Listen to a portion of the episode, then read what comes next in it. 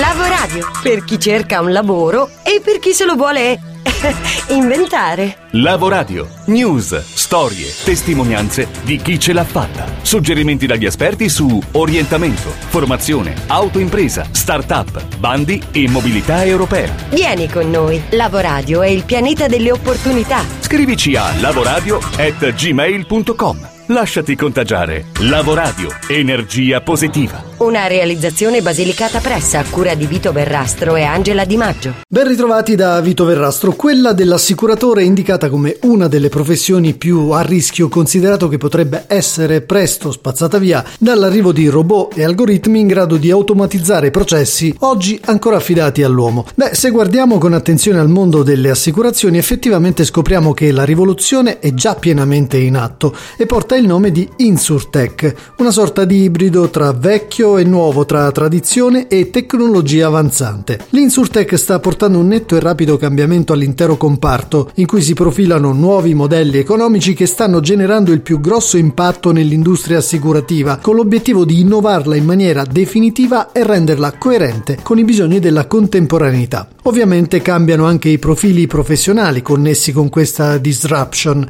Ce ne parla Albina Sodo analisti dei big data per il calcolo dei rischi, programmatori specializzati nello sviluppo di sistemi di machine learning, l'apprendimento automatico applicati a polizze e contratti assicurativi, esperti di e-commerce per vendita e diffusione di prodotti online. Sono questi i professionisti dell'InsurTech, le tecnologie che stanno rivoluzionando l'industria delle assicurazioni. Le opportunità di carriera si concentrano su profili tecnici con domande in crescita, come ci rivela il Sole 24 ore sia tra i colossi internazionali internazionali sia tra le start-up più disruptive del panorama globale. Si va dai classici data scientist agli esperti di marketing digitale passando per profili attuariali con competenze solide nella programmazione in Italia. Allargandosi al resto d'Europa e del mondo, ritroviamo specialisti nelle soluzioni di analisi e responsabili di disegno e sviluppo software sui dati, senza dimenticare le risorse proiettate alla digitalizzazione realizzazione del servizio come un e-commerce specialist, ovvero lo specialista nell'e-commerce con responsabilità su una strategia per potenziare le vendite in rete e un business development manager, ovvero il manager per lo sviluppo del business con attenzione particolare al commercio elettronico. Spostandosi fra Gran Bretagna e Stati Uniti, tra i profili più richiesti troviamo il Lead Software Develop Engineer, il Database Administrator, il responsabile responsabili dell'analisi di esigenze ed obiettivi dell'organizzazione e il responsabile dei sistemi di protezione dei dati. Non solo tecnologia, non solo digitale, il cambiamento investe anche quelle professioni tradizionali chiamate a reinventarsi in funzione dei nuovi bisogni e dei nuovi scenari, assumendo connotazioni diverse rispetto al passato anche prossimo. Un esempio, l'assistente sociale che in un mondo in cui le fragilità si estendono a macchia d'olio deve guardare al futuro con più managerialità e con un volto nuovo. Ne abbiamo voluto sapere di più da Pino Palo, esperto del settore che a Potenza qualche settimana fa ha organizzato un evento nell'ambito della giornata mondiale dell'assistente sociale. A lui abbiamo chiesto in che senso deve cambiare questa professione. Nel senso che stiamo provando a mm, ribaltare il paradigma della, mm, dell'immaginario soprattutto eh, eh, comune che sia dell'assistente sociale, no? Quindi un assistente sociale che è burocraticamente legato a quello che è il suo lavoro, eh, che fa fatica a rapportarsi con eh, la collettività e con la comunità.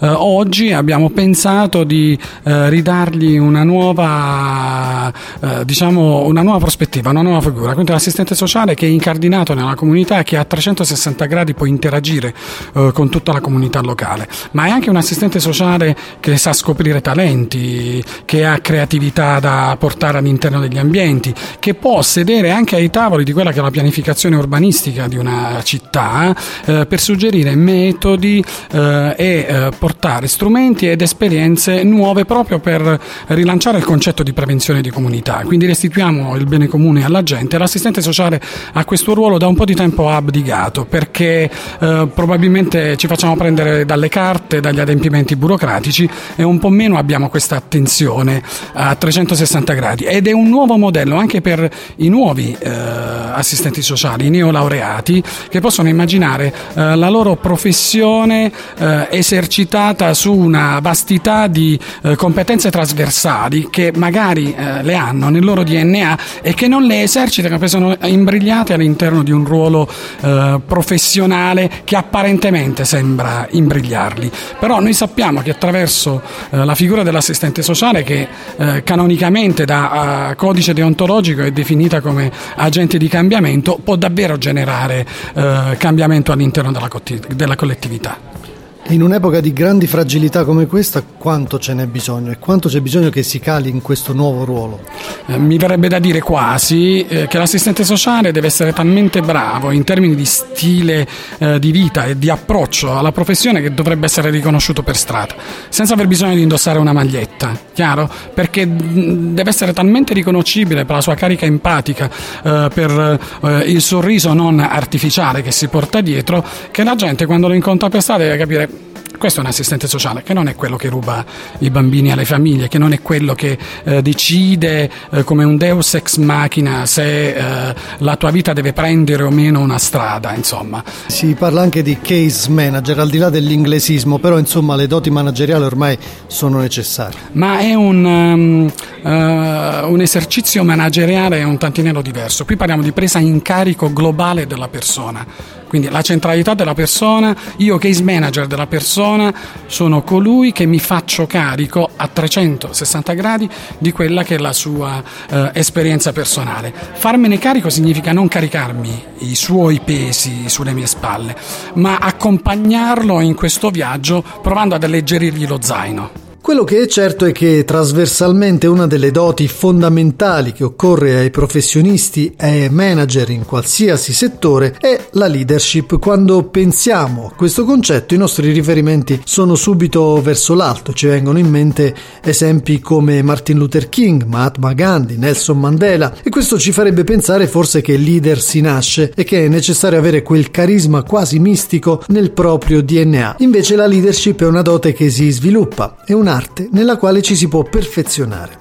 Il termine deriva dal verbo inglese to lead, che significa guidare, condurre, e in sintesi in ambito manageriale la si può definire come la capacità di creare motivazione, di suscitare coinvolgimento, di supportare gli uomini e le donne dell'organizzazione, assumendo che dalla loro competenza e dalla loro motivazione dipendono di fatto le performance aziendali. Però nello scenario in transizione che osserviamo la leadership è di fatto una dote che manca e che purtroppo si fa sempre più fatica a trovare. L'analisi del perché ce la dà il nostro super esperto dei temi del lavoro, Paolo Iacci. Eh, siamo in un'organizzazione senza padri, cioè c'è un bisogno fortissimo a tutti i livelli, familiare, sociale, politico, eccetera, di eh, autorevolezza, di leader che si propongano in modo autorevole. Ehm, eh, nello stesso tempo io guardo con eh, preoccupazione ha un atteggiamento che ad esempio si nota molto eh, navigando in rete, ehm, come dire, di grande semplificazione dove ehm, ci si forma un'opinione eh, guardando ad esempio il numero delle notizie condivise, eh, sottovalutando sempre l'esperto. È come se in qualche modo noi fossimo così disgustati da un sistema che complessivamente viene percepito come non funzionante, tale per cui poi si fa di tutto un erbo un fascio, c'è un atteggiamento di svalutazione di tutte le cose. Ecco, io credo che questo elemento sia un elemento eh, pericoloso, credo che noi invece dobbiamo tornare a far pesare il merito, far pesare le persone nella costruzione delle opinioni il peso del, di chi è esperto nelle, nelle, nella, nella sua materia perché ci si formi tutti noi delle opinioni un po' più fondate. Io sono per un grande ritorno alla competenza in un momento in cui eh, passa di fatto una leadership purtroppo assolutamente incompetente.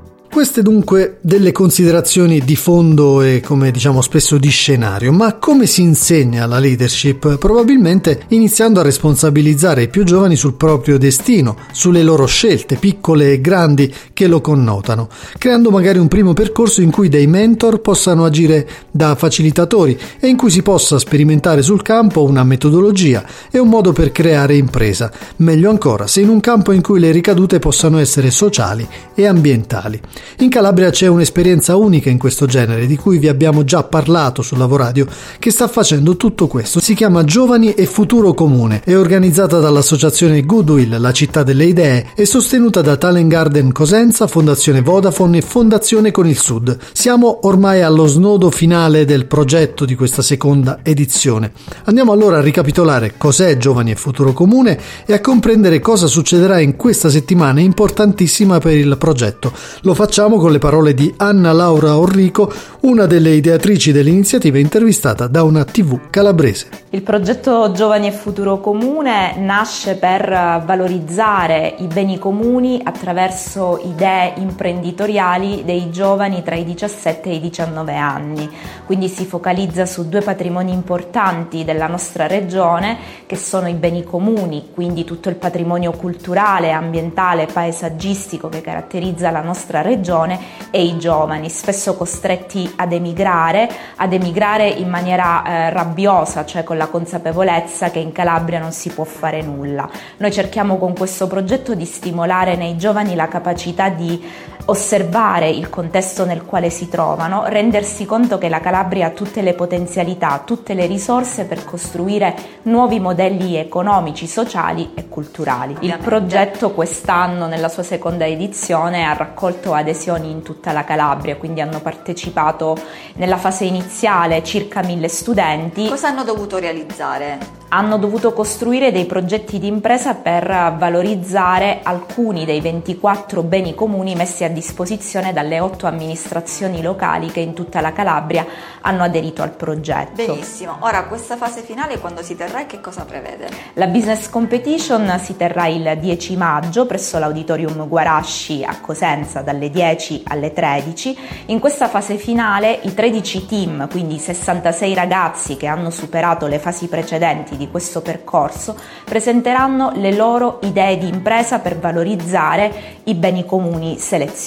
Da questa presentazione una commissione composta dalle due fondazioni che hanno sostenuto questo progetto, Fondazione Vodafone e Fondazione Con il Sud, verranno decretati 5 team vincitori che riceveranno ciascuno 30.000 euro per fare lo startup di impresa per un budget complessivo di 150.000 euro che darà vita quindi a 5 nuove imprese formate da giovani tra i 17 e i 19 anni che andranno a valorizzare altrettanti beni comuni del nostro territorio. Vi daremo conto ovviamente dei risultati finali e avremo anche contributi e voci rispetto ai protagonisti e ai vincitori. Se leader si diventa, lo abbiamo detto, ogni occasione può essere quella buona, seguendo un percorso che magari ci può esporre un po' più del solito, che ci fa uscire da quella zona di comfort per entrare in quella dimensione senza confini che è l'out of the box, il fuori dagli schemi. Del resto, se si vogliono conquistare traguardi importanti, occorre osare, imparando magari dai grandi. E questo è il meccanismo alla base di un'iniziativa che grazie a CIMBA, il consorzio di università americane con sede in Veneto, mette in palio delle borse di studio per un MBA full time. Come fare per procurarsi questa importante opportunità? Realizzando un video in stile TEDx in cui si dovrà rispondere a tre delle seguenti domande. Chi sei? Perché dovremmo scegliere te? Tre aggettivi che ti definiscono e perché? Chi è la persona che ammiri di più e perché ovviamente? Perché vuoi includere il Master MBA nel tuo curriculum? Cosa farai dopo il Master per fare la differenza nella vita degli altri? Come ti immagini fra 5 anni? È un'opportunità riservata in esclusiva per la community di TEDx Padova e ce ne parla Cristina Turchet. Si tratta di un'iniziativa dedicata ai giovani e alla comunità di TEDx. È riservato a persone laureate e sostanzialmente chiediamo loro di mettersi in gioco emulando quello che fanno eh, gli speaker di TEDx. Dovranno infatti presentare un loro discorso attraverso il quale verranno, diciamo così, giudicati. Dovranno motivare il perché vogliono fare questo MBA e perché vogliono intraprendere una carriera di questo, uh, di questo genere. Per partecipare è sufficiente recarsi all'Innovation Hall che si tiene presso l'Università uh, di Padova nel cortile del Bo sabato 13. Bisognerà registrare il video, ci sarà un, uno spazio dedicato e naturalmente verrà poi fatto anche un colloquio uh, di tipo più accademico che verrà fatto comunque successivamente. Sulla base della graduatoria che verrà stilata um, sia attraverso appunto la popolarità del video sia attraverso il colloquio uh, tecnico verrà elargita una borsa di studio a copertura del 70% del costo del master full time. Bene, è tutto anche per questa puntata. Vi ricordo che potete riascoltare sia questa che le precedenti sul nostro canale podcast soundcloud.com slash lavoradio che per entrare in contatto con noi, con la nostra redazione si può scrivere a lavoradio.gmail.com e che per rimanere aggiornati sulle good news dal mercato e dal mondo del lavoro si può frequentare la nostra pagina Facebook e il nostro account Twitter, quelli ovviamente di Lavoradio. Chiudiamo ritornando tornando sul tema della decisione, la decisione significa uh, scegliere una strada piuttosto che un'altra. Infatti la parola deriva dal latino e significa determinare, risolvere. Quando si prende una decisione, in un certo senso si intraprende un corso d'azione che determina qualcosa, escludendo tutto il resto. Beh, noi nell'arco della nostra vita prendiamo piccole o grandi decisioni continuamente. Rita Levi Montalcini diceva qualunque decisione tu abbia preso per il futuro sei autorizzato e direi incoraggiato a sottoporla a un continuo esame, pronto a cambiarla se non risponde più ai tuoi desideri. Alla prossima! Lavoradio per chi cerca un lavoro e per chi se lo vuole inventare.